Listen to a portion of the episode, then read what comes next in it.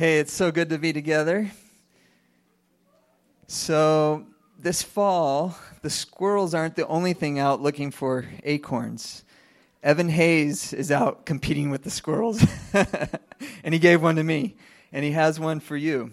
So, the reason Evan was out looking for acorns is because we are going to do something very special as a church. We're going to have 21 intentional days of seeking God. And Evan thought this would be a great reminder for us. Last week he talked about um, these little cards that in your in your little bulletins there. There's a little card, and in the back there there's a blank because you guys get to decide what that's going to look like for you guys. We're going to spend 21 days starting October uh, 15th, and that could be committing to intentional times of prayer, could be intentional Bible study time, intentional time with your family. It could be fasting from certain things, food or media or other things. It can, it can look lots of different ways. We're going to trust the Holy Spirit will work in your life to lead you to what that can look like. But as a church, we're um, just we want to be serious about seeking God together. And so, in the back there, there's a little bowl full of acorns, and if you would like one, you can have one.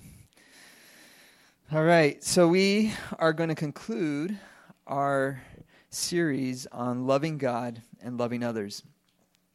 Now, I, I, was thinking about this before coming here, and love is at the very center, at the core of who God is and what we're called to be and to do in this life. Love, love captures everything, I think, who God is and who He's created us to be. But it's not possible for us to love God or love others on our own without having been first loved. We can't produce that kind of love, God's kind of love on our own. because the Bible defines love differently than the world does. You know, the world kind of defines it as a feeling or emotion or being nice or doing these things, but but the love that the Bible talks about is a, a radical self sacrificing love that's rooted in a in an unconditional commitment. And that kind of love we can't just produce on our own. That's the kind of love that only God has, and we can only experience that kind of love if we receive it. Uh, it it's kind of like kids who grow up in a home, and if they're not loved, if they're abandoned or abused, it's very hard for them to know how to love, right? Because we by nature need to receive it in order to give it. And that's on a human level. And the same is true when we're talking about what the Bible is talking about love. We, we can't just produce this, this has to be received. And that's why the Bible says we were loved first. God loved us first, and then we can love. That's, that's so crucial to understand because everything we're going to talk about tonight, you could leave this place really frustrated, saying, or just saying, man, I got a lot more I got to do. And that is not what we want you to hear. What we want you to hear is that Jesus has opened a way, a new way of love for all of us. And he accomplished it on the cross. And so everything we're going to talk about tonight can only happen in our lives if we understand what Jesus did for us on the cross. If we understand that Jesus died on that Roman cross, his blood was shed because of love because he loved you, and he loved me, and he loved every single person who's ever been born. And he was willing to lay his life down in order to make a way, a new way for us to really live. That is the basis for everything we're going to talk about tonight. And we're going to conclude tonight by taking communion because the church, the people of God, are marked by that act of love that God did in sending his own son to be a sacrifice for us, to ba- make a way for us to experience the love of God so that we too can live in a life of love like God does. Let's pray and then we'll dive into our passage tonight. Lord, uh, we're coming here together and uh, we've left maybe a, a full day or maybe a lonely day or maybe an anxious day. Maybe there were things that happen that we didn't expect. Maybe there's things coming up this week that are, on our minds. And we just, we lay all that aside right now, Lord. We just lay it all before you, God. And we come to be with you, Lord. We come to hear from your word tonight. And so, God, I pray that you would allow us to hear, to understand, to see your ways, who you are, your beauty and your glory and your goodness, and that, God, we would all be changed by you. We love you. We thank you for being with us tonight. In Jesus' name, amen. All right. So, Evan has been leading us through this series. We began by looking at this idea of loving God and others, and, and, and Evan put it into two categories individually and collectively. And I, I love that because there is an individual personal relationship each of us has with God. But the Bible always paints this picture of relationship with God, not only individually, but also corporately with others. Um, the, the, much of the Bible is the story of Israel, which is a, a story of a nation, of a people that God called out to be his own special people. And then the New Testament, we are called a holy nation, a royal priesthood, a new people that God is calling to himself. And so everything that we are talking about tonight has a personal application, but it also has a corporate application. In this series, we've looked both at corporate practices and individual practices such as prayer, Bible study, reading, uh, meditation, giving of our resources, serving with our time, all these things we've talked about, both on a personal level and as a church. Today, tonight we're really going to focus on as a church. What are the ways that we love God and we love others as a church? What does that look like? What does that mean? Um, another way of saying this is habits or disciplines that we do together.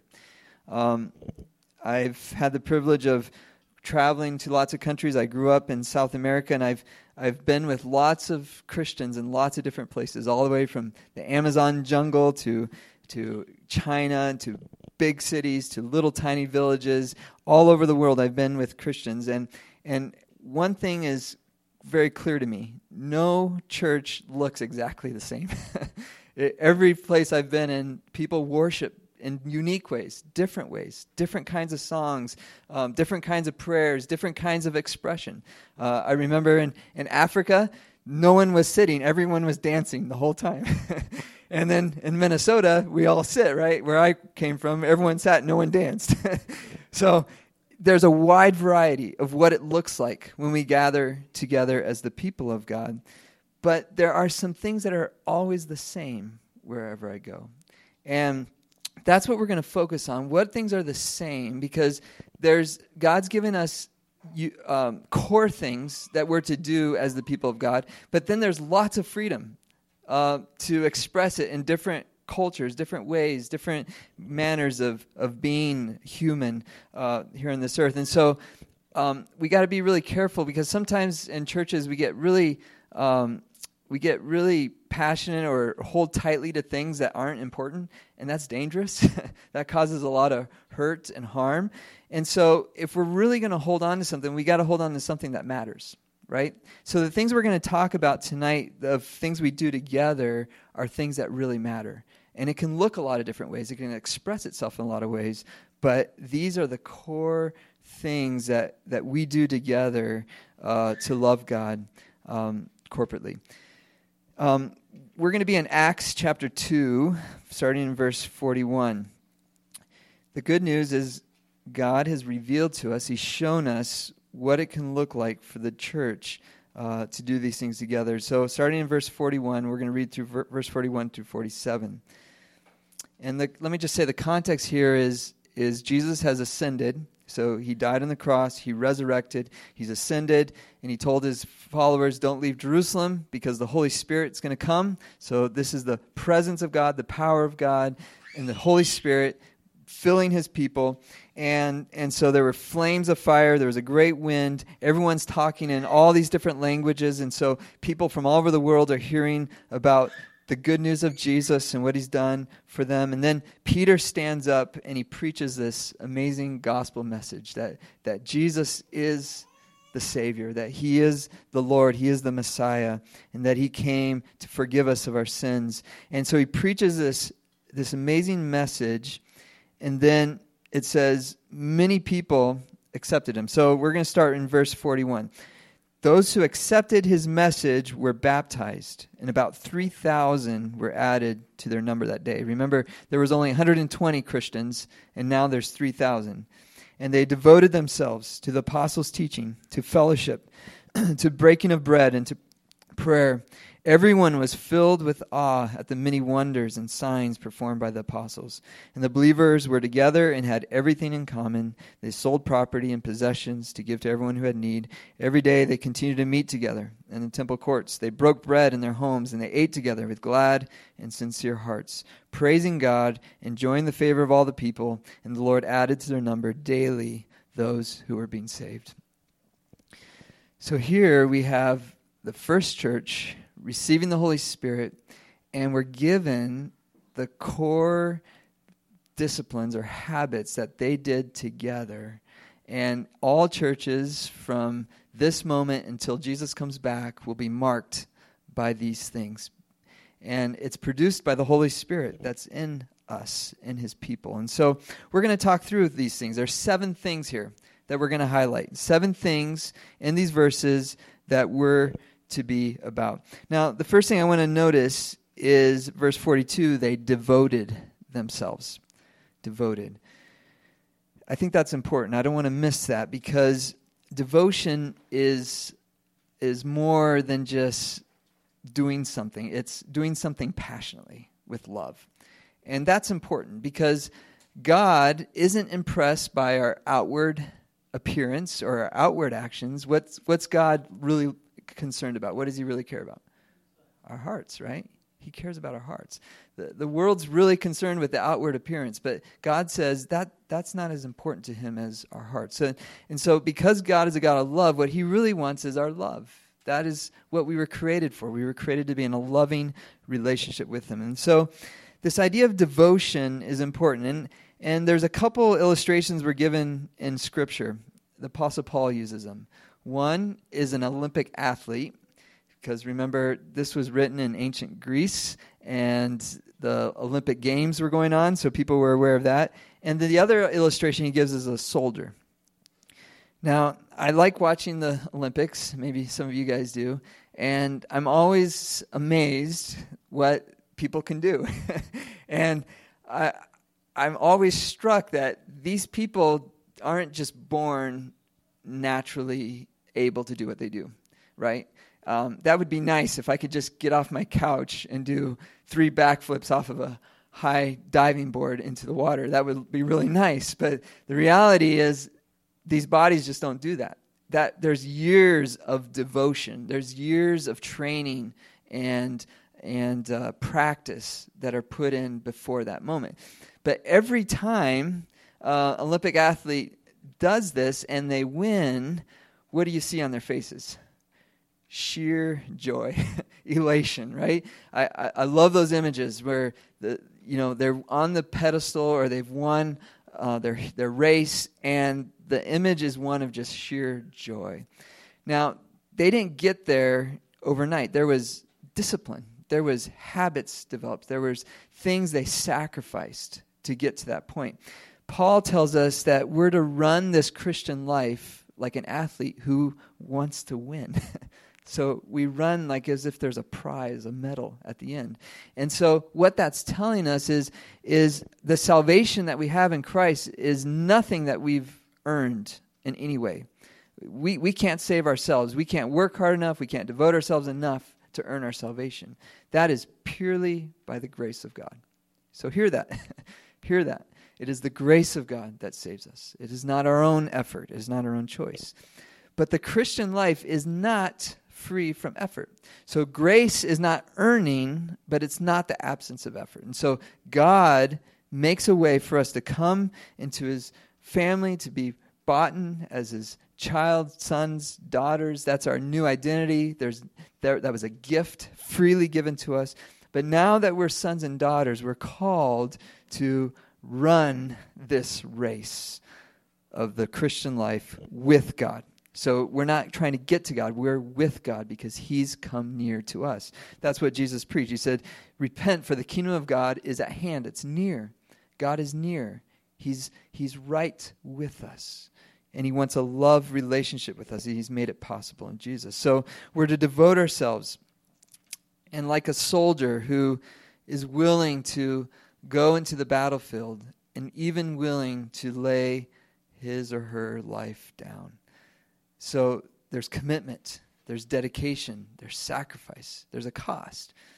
But there's great joy, and there's great honor, and there's great blessing. And so when it talks about the life of devotion here, it's talking about a life of love, of commitment, uh, of sacrifice. But it's all based in what God has done for us. And so here's the seven things. Number one, in verse 41, we're told that when they accepted the message, they were baptized. Now, I don't want to miss that. That's important. Baptism is something that we do corporately together to show our love to God and to each other. Baptism is the, is the public proclamation of who God is and what He's done for us in Jesus. And so when we get baptized, we're basically saying, my old life is dead because when we go under the water, we are dying. We're saying we're dead. You can't breathe under the water. But when you come back out, you breathe the new air, and it's a symbol, it's a sign of what God has done for us. Baptism is a sign, a public, physical sign of what the reality of what God has done for us, and that Jesus died on the cross. And, and, and in one sense, we died with him. Our old life that was marked by sin, by selfishness, greed, pride, um, lust, all those negative, ugly things that destroy, died with Jesus on the cross. And then when Jesus rose again from the dead, he's giving us new life, and we too live. Jesus said, I live, and you too can live. Because I live, you too can live. And that is our hope. It's resurrection hope. Everything in this life is dying, right? We see it all around us, and one day we too will die. But the hope that we have is that that is not the end. It's just the beginning with Jesus. That there is resurrection life, and that God is the God of creation, not only the original creation, but He's creating a new creation. And He's starting with us. That's what Romans chapter 8 tells us that all of creation groans longing for its redemption. But then God starts with us his sons, his daughters, and he's redeeming us. He's making us new into a new world, and he's going to redeem all things. So, all the plants and the animals and the water and the mountains, everything will be made new. And so, instead of decay and destruction and despair and pain that our world knows, God is making a new world where it will be filled with love and joy and peace and all that is good. That is what God is doing. He's starting with us. And so baptism is that proclamation of what God is doing. We are dying, dying with Christ, and we are coming to life. And then in that process, we're filled with the Holy Spirit. And so in Ephesians, Paul, Paul tells us there's one faith, one Lord, one baptism. And so that baptism is a sign also of the presence of God with us, that the Holy Spirit is filling us uh, with God's presence, and that God is the treasure in our midst. And we are in His presence. We are with Him. He is with us. There's no separation. There, we're right with God. And so the Holy Spirit is, in a sense, that seal, that engagement ring of what God is going to do in making all things new. And so the presence of the Holy Spirit in us is that guarantee that God's going to make it happen. that what He's promised, He will complete. He will redeem us. He will save us. He will make all things new, including our bodies, including everything that we see around us. And so baptism is that first thing that we do. In Roman in Acts 1 8 it says, You will be my witnesses. Jesus filled his people with his Holy Spirit. He told his disciples, You will be my witnesses. And so when we get baptized publicly, we are sharing our faith with the world. And, and baptism is that one thing, that one time event that we do in our lives, but from then on, we proclaim who we are. We have a new identity. We're no longer marked by our sin. We're no longer marked by the things the world finds its identity in. We've been given a brand new identity as sons and daughters of God, as, as new redeemed cre- creation in Christ. And so we share that news of Jesus and what he's done in our lives with the world. Number two, we see they devoted themselves to the apostles' teaching. And so the church, we share together the baptism, we also share together the Word of God. The Word of God.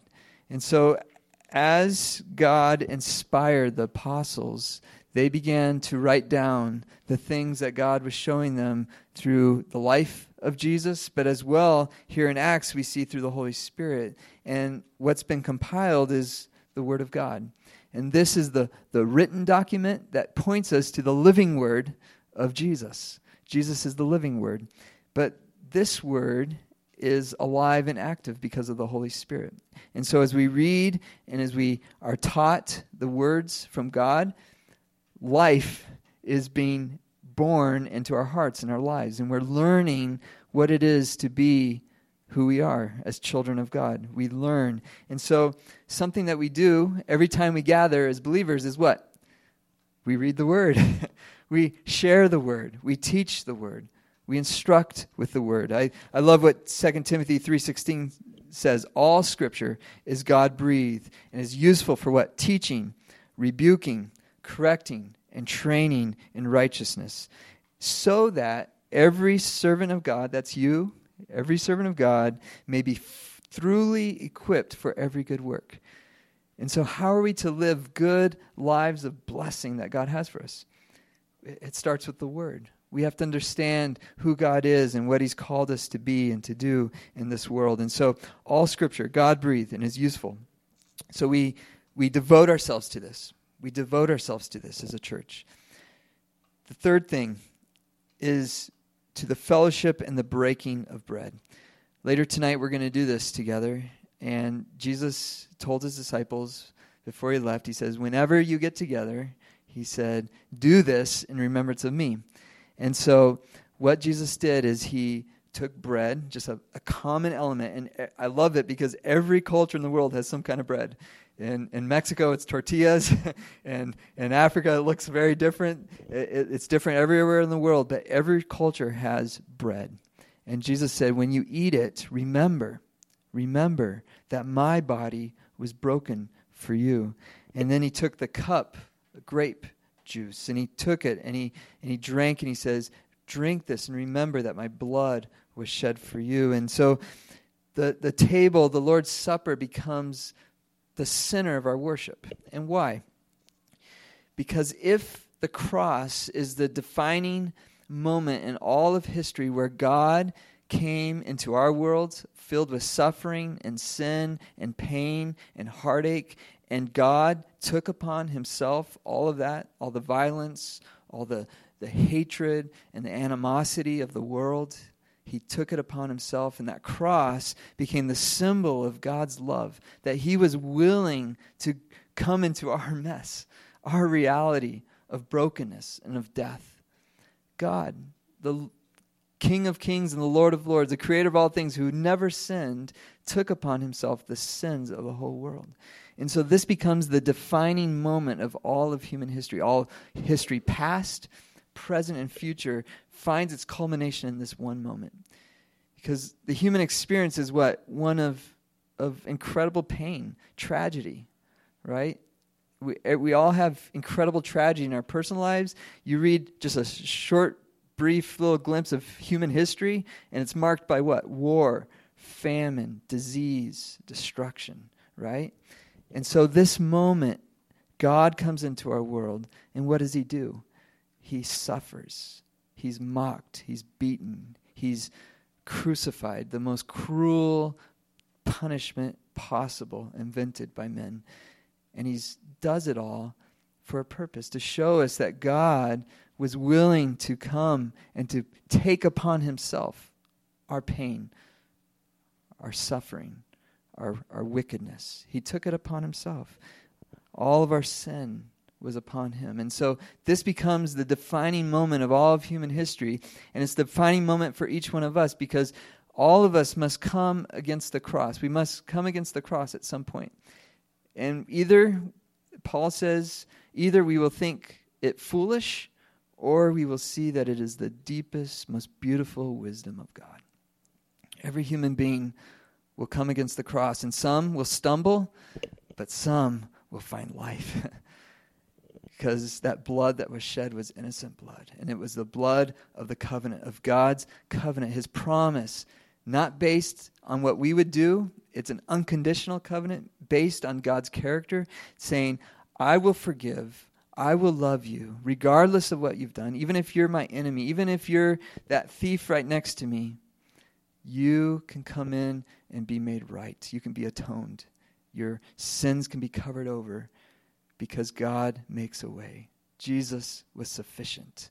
His payment was sufficient for every human that's ever lived. Every boy, every girl ever born has the opportunity to find life in the cross.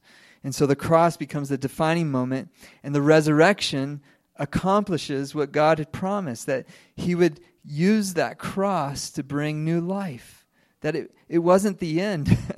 Death is not the end despair and pain is not the end. No, God is a God of new creation.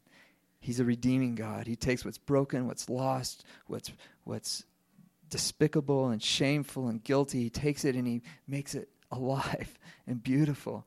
And I love that phrase in the Bible that says from ashes to beauty.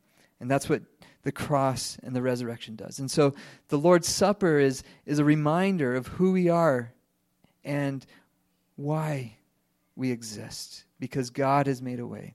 And so, this tangible reminder of eating and drinking reminds us that it's not just a spiritual salvation. It is a spiritual salvation, but not only, it's also a physical salvation. Because Jesus physically died and he physically rose again. That meant the disciples could touch him, they watched him eat, and that means that our salvation is also physical. Do you, do you hear that? It's, it's not just a spiritual reality, it's a physical reality. As, as human beings, we, we have a soul and a spirit, but we also have bodies. And God cares about our bodies. he cares about our souls, but He also cares about our bodies. And so, the, every time we eat and we drink together, we're remembering that our salvation is found in Jesus at the cross and the resurrection. And it's a spiritual and a physical salvation that we have. This is our hope. The fourth thing that we see that the church devotes itself to is to prayer, right? To breaking of bread and to prayer. So, why is prayer so important? Why do we devote ourselves to it? If, if we could live on our own without God, we wouldn't need prayer. but the reality is, we weren't made to live without God. We were made to live with God, in relationship with God. Without God, there's no power, there's no life. And so prayer becomes the means of communication. It becomes the means of us sharing our hearts, but also hearing God's heart. And so prayer is, is a two way communication and relationship with God. As I shared with you guys um, a few weeks ago, Jesus, when he taught about prayer, he said, when we approach God, we say, Father. And that's so important that when we come to prayer, we're coming to our Heavenly Father who loves us, that's demonstrated to us in the story Jesus said of a, a father who waited for that prodigal son to come home. And, and he didn't just wait, he ran to that son and embraced him and threw his arms around him and threw a party for him. that's the kind of God we, we pray to. And so it's, it's someone we want to be with who, who loves us, who has our best interest in mind. And so prayer is that invitation into his presence. Um, over the 21 days starting October 15th, Evan's going to open uh, this building at 6:30 every Monday, every morning, Monday through Friday. And this is an opportunity for us corporately to do this, to devote ourselves to prayer, uh, to take take an hour, half an hour, come before work and just just pray, seek God with with your brothers and sisters. But it doesn't have to be just together, even though that's really important. It can be in your room, out in the hiking in the hills. I like what Andrew Murray says prayer is the quiet, persistent living of our life of desire and faith in the presence of God. But the church, we are to devote ourselves to prayer. The fifth thing is we're to devote ourselves to generous giving. Generous giving. Here we have a image of the church uh, meeting the needs of others in their midst. Um, the the idea here isn't that we necessarily give up everything, but the idea here is that God is is is looking to produce in us generosity. Generosity. I love that in the New Testament with Jesus, there's no law that says we have to give. Rather, there's an invitation that we get to give. And, and, we give because our faith and our trust is not in ourselves, it's in God. That God is big enough and sufficient enough to provide for all of our needs, that He will take care of us, that He's good.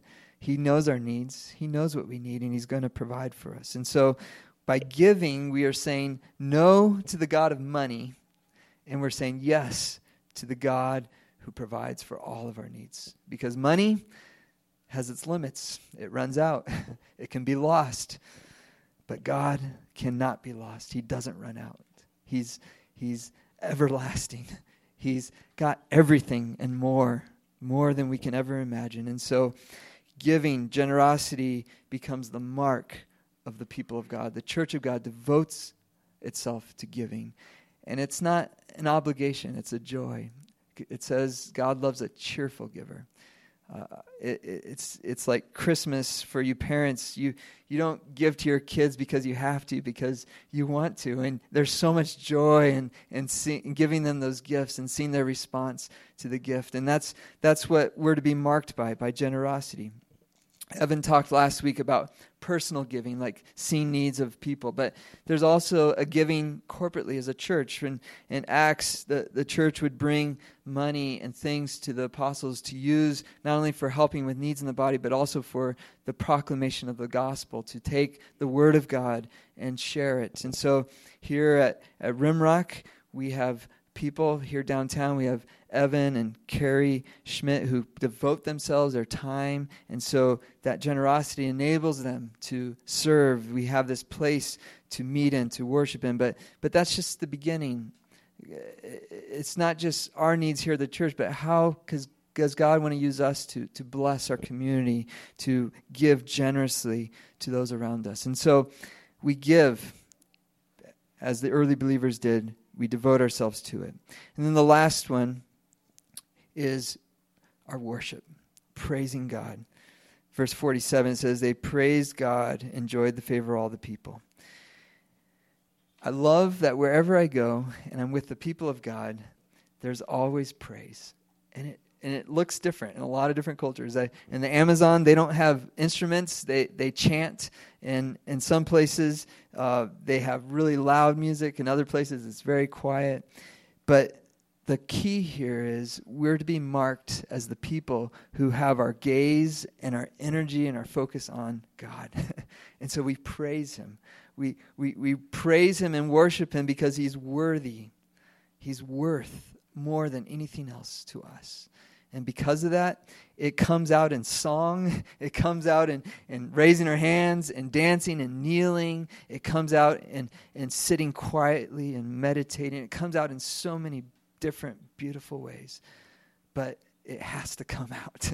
if, if this is real, if, if we've really encountered God, we can't help but praise Him we can't help but speak of his wonder, of his beauty, of his goodness, of his glory. It comes out. And, and that's the mark of the people of God, the church of God, is, is we're a praising people. we're, we're a worshiping people. We're a thanksgiving people because of who God is, and he's the greatest treasure. And we've, we found him. we found that nothing else compares to him. We found that, that everything else is fading and is small and unlasting compared to him. That he is the greatest treasure, and so we praise him. As uh, the musicians come up, um, we're going to get ready to take the Lord's Supper together. And I just want to invite you to, to praise God tonight. I, I know a lot of times when we come to the table, it can be a time of confession, and maybe there's something that you need to confess tonight. But overall, I just I want us to praise with joy because we are loved. And Jesus made a way for us as a people to, to devote ourselves to things that we talked about tonight. And so I'm just going to read here, and then when you're ready, I want you to come up and there's a there's a bread, and you can just dip it in a cup with grape juice, and then you can take it when you're ready and go back to your seat. But this is what Jesus said when the hour came. Jesus and his apostles reclined at the table, and he said to them, I have eagerly desired to eat this Passover with you. Think about it. Jesus is eagerly desiring to do this with you tonight. Think about that. He's here, He loves you. Before I suffer, for I tell you, I will not eat it again until it finds fulfillment in the kingdom of God. But here's what I want you to think about Jesus desires it, but one day, physically, we will eat with Him again. One day we will be sitting at a big table, a really big table, with every person from every tribe, every nation, every tongue, and we'll all be together, and it will be a wonderful, beautiful party that we'll all be there together. And after taking the cup, he gave thanks and said, Take this and divide it among you, for I tell you, I will not drink again from the fruit of the vine until the kingdom of God comes. And he took bread, and he gave thanks and broke it, and he gave it to them, saying, This is my body given for you. Do this in remembrance of me. In the same way, after supper, he took the cup, saying, This cup is the new covenant in my blood, which is poured out for you.